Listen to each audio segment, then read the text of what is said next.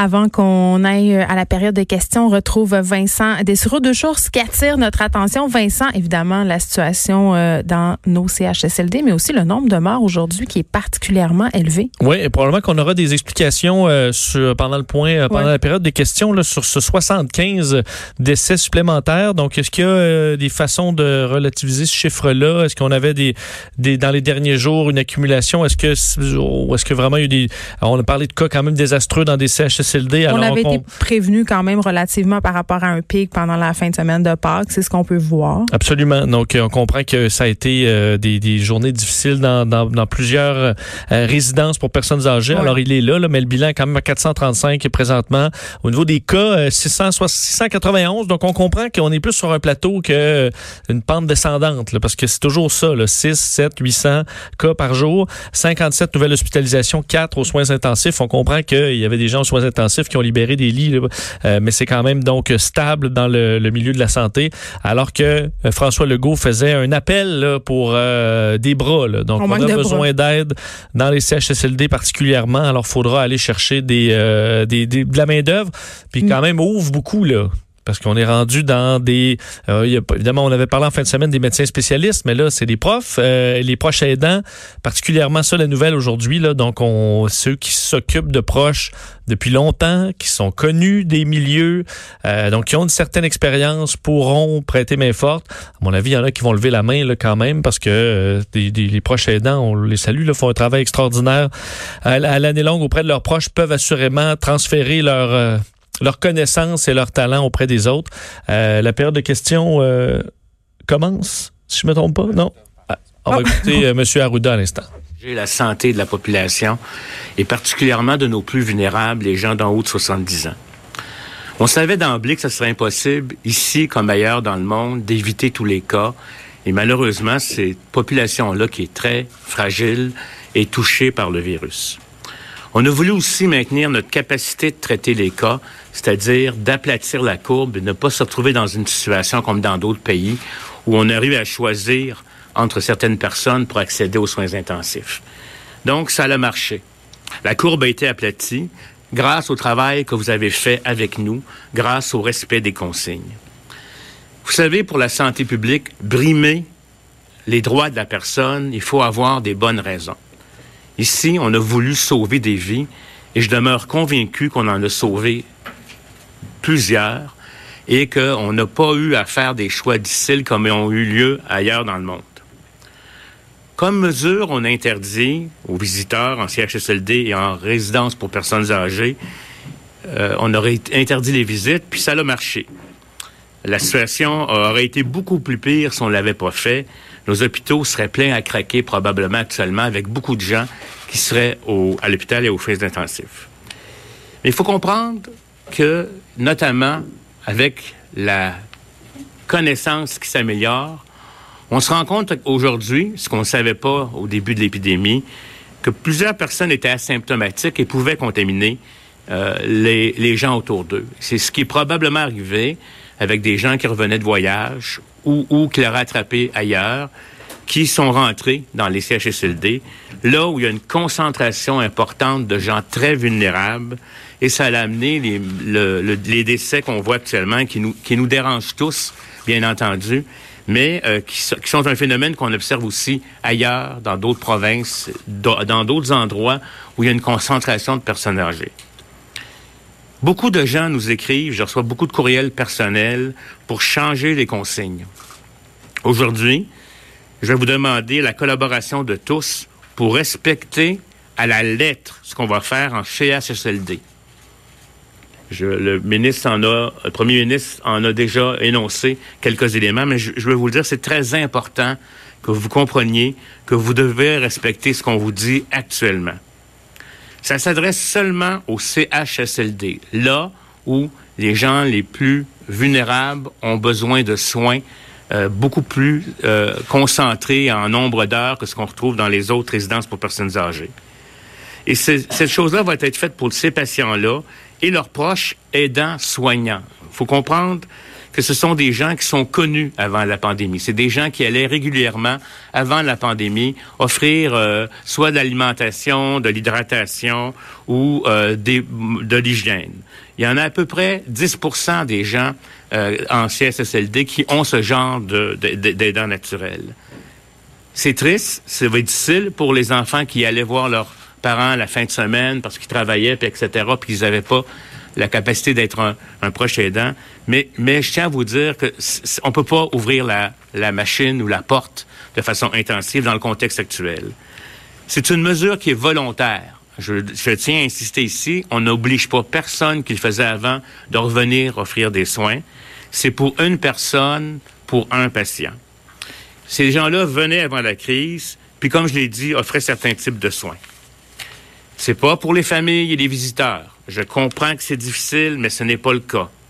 Ces personnes seront identifiées par la direction de l'établissement. C'est eux qui connaissent quelle était la pratique antérieurement, puis ils devront répondre à certaines conditions et signer un consentement éclairé pour qu'ils comprennent à quoi s'exposent ces gens-là quand ils vont aller en milieu, puis ils vont avoir des notes, à la fois pour les établissements, pour les patients et les proches aidants, pour savoir quoi faire, dans quelle situation, et si jamais les gens développent des symptômes, on va leur dire exactement quoi faire.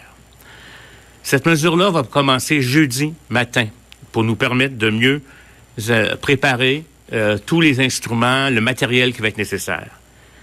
Vous savez, nos intervenants et les directions des CHSLD sont très sollicités actuellement pour offrir des soins les meilleurs, de meilleure qualité qui sont possibles. Si vous êtes une personne qui n'est pas dans cette catégorie, je vous demande de ne pas mettre de pression ou de porter plainte contre les choix qui seront faits par les établissements. C'est pas eux qui font cette prescription, c'est nous. Et je tiens à vous dire qu'on doit y aller par étapes. Parce que si c'est la COU, on va devoir reculer et nous serons tous perdants. Je vous supplie donc d'être patient, et je sais que c'est difficile, et de respecter les consignes qu'on va donner, mais on va permettre à certaines personnes euh, qui sont des aidants euh, antérieurs, avec des gens qui sont dans une situation de très grande vulnérabilité, de réavoir un certain contact. Plus on va respecter les consignes, plus on va s'en sortir rapidement, plus on va être en mesure d'élargir les approches, puis plus on pourra revenir, j'espère, à la normale. Je vous remercie et je vous demande, surtout à ceux qui ne seront pas visés par cette euh, mesure, parce que ça va être la majorité des gens, de respecter celle-ci, même si c'est difficile ce qu'on vous demande encore. Merci. à vous. Donc, pour la période des questions en français, nous allons débuter aujourd'hui avec Patrice Bergeron de la presse canadienne. Bonjour à vous. Euh, Monsieur le Premier ministre, je vous cite, la semaine dernière en conférence de presse, vous avez dit vous rencontrez donc les équipes de la santé tous les matins. Je pose la question à l'équipe, est-ce que le patron du CHSLD est compétent?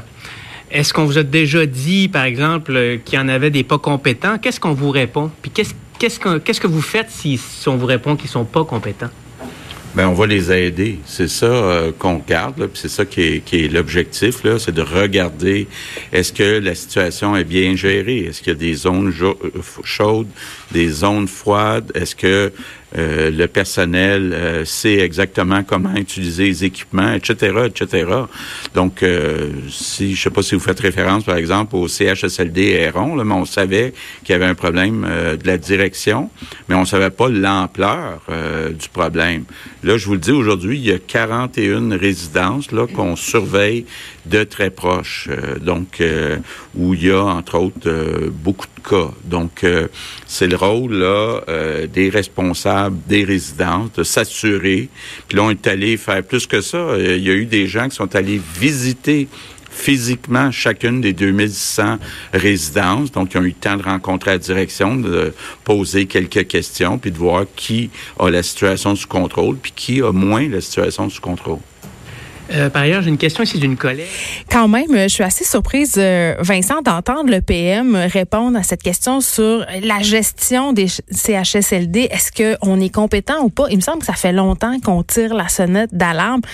Moi, ça fait des mois que je fais des entrevues ici pour parler de la situation désastreuse dans les CHSLD. Je pense qu'on est rendu plus loin là, que se dire euh, est-ce qu'ils sont compétents ou pas. Visiblement, il y, en a une moyenne gang qui savent pas où ils s'en vont. Ouais, faut quand même dire il y a 2600 euh, établissements là et là c'est pas partout où ça va mal nécessairement. Ben, c'est partout où on manque de préposés aux bénéficiaires quand oui, même. Mais ça c'est une pénurie d'employés. Est-ce que c'est la cause, la faute du patron d'un CHSLD, le fait qu'il n'y ait pas d'employés ben, à la, la de la système. Je pense qu'à un moment donné. Ça euh, c'est clair. Puis on comprend que l'organigramme du ministère de la Santé euh, est tellement compliqué que tu peux toujours envoyer la balle à quelqu'un là, sur c'est la faute à qui. Ben, c'est un peu ça qu'on fait en ce moment. Tout le monde se renvoie un peu la base, pas de ma faute, c'est de la tienne. Mais là, on est rendu à faisons quelque chose. Et c'est pour ça que quand on dit que si on, se rend compte que quelqu'un était compétent, qu'est-ce qu'on fait? Bon, on va l'aider. Ben, ça dépend de l'incompétence. La négligence criminelle? juste le remplacer? On comprend que François Legault veut pas euh, non plus frustrer tout le monde en insultant tout le réseau. Là. Je comprends, mais tantôt, on aura euh, Jean-Louis du bureau d'enquête justement sur ce CHSLD errant où on a vu ça venir, où on, a vraiment prononcé les mots négligence criminelle. il y a des enquêtes qui vont avoir lieu, évidemment, on peut pas s'avancer, mais quand même, tu as raison de souligner que la situation n'est pas la même partout, mais n'empêche, à certains endroits, c'était carrément des conditions inhumaines, ce qu'on a vu passer en fin de semaine dans les différents journaux et tout ça. Moi, j'étais sur le derrière de voir ça, des, des personnes humaines qui étaient gardées dans des conditions euh, complètement indécentes. Je, à un moment donné, il va falloir qu'il y ait quelqu'un qui, tu sais, la culture de l'impunité, ça pourra pas toujours être ça. Là. Il va falloir que quelqu'un réponde. Il y a trois enquêtes. on devrait avoir des réponses effectivement là-dessus. Il y a trois enquêtes. Euh, dans ce qui était annoncé quand même d'intéressant pour Dr Arruda, là, en fait, il annonce que la courbe est aplatie. Là. Alors ça, il disait bravo, euh, bravo à tout le monde. On a, on a, ça a été dur. Mais, là, on veut descendre la pente. C'est aplati. Effectivement, on se rend compte dans les différents pays que aplati ne veut pas dire que ça recommence à descendre vite. Non, parce qu'il peut aussi y avoir euh, certains épisodes où on se contamine. Ah oui, on n'est pas à l'abri d'un que ça reparte en l'air. On n'est pas à l'abri d'être coincé sur ce plateau-là pendant un certain temps également. Alors, faut pas, euh, faut, faut, pas lâcher. Mais on expliquait que si on n'avait rien fait, les hôpitaux seraient bon, seraient pleins à craquer et que ce qu'on, il a fait un certain retour en arrière sur le fait que euh, les personnes asymptomatiques là, ont vraiment été, ce qu'il n'y avait pas dans le calcul dès le départ. On a compris vraiment sur le tard qu'il y avait beaucoup de gens asymptomatiques qui sont rentrés dans les CHSLD, rentrés dans un peu partout au pays également et qui ont fait augmenter les, euh, les, les, chiffres au Québec. Alors, euh, quand même intéressant retour en arrière du docteur Arruda pas de service de garde pour les nouveaux travailleurs essentiels. Oui, quand même dire euh, pour ceux qui, euh, qui vont s'ajouter à la liste, il y aura peut-être des questions là-dessus euh, tantôt. Je vous ferai entendre un petit peu plus tard dans, avec, avec Mario Dumont. Parce que les, les, travailleurs de la construction, les travailleurs dans les, les garages, les travailleurs dans les mines et tout ça, ceux qui reviennent là, au travail à partir du 15 avril de demain, ben vous pourrez pas envoyer vos enfants à dans les services de garde de crise, là, disons qu'on avait gardé ouvert pour les, les gens qui sont des ambulances les, gens du personnel de la santé et les autres.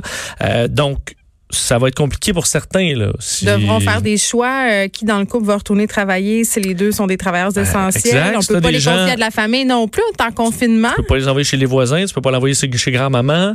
Euh, ça devient, il faut devenir un casse-tête pour plusieurs. Et quand tu as besoin d'ouvrir des mines, mais ben là, c'est parce qu'il faut que tu en envoies du monde. Là. C'est pas le temps de s'improviser des services de garde. On l'a vu, là, c'est pas une bonne idée, ça peut mal tourner. Effectivement. Donc, euh, quand même une question, une question là-dessus qui va être à surveiller. Justin Trudeau, qui était à son chalet en fin de semaine. Oui, on en a beaucoup parlé. Ah, on en a beaucoup parlé. Euh, il a euh, pas fait que des heureux en fin de semaine, Justin Trudeau. Dans son point de presse, on a quand même appris quelques trucs. Euh, d'un, l'arrivée d'équipements, 1,1 million de masques N95 qui vont être distribués aux provinces dans les prochains jours, des millions de gants, des jaquettes. Ça, c'est à partir de lundi prochain. On espère qu'il en, reste parce que les, stocks étaient assez bas au, Québec.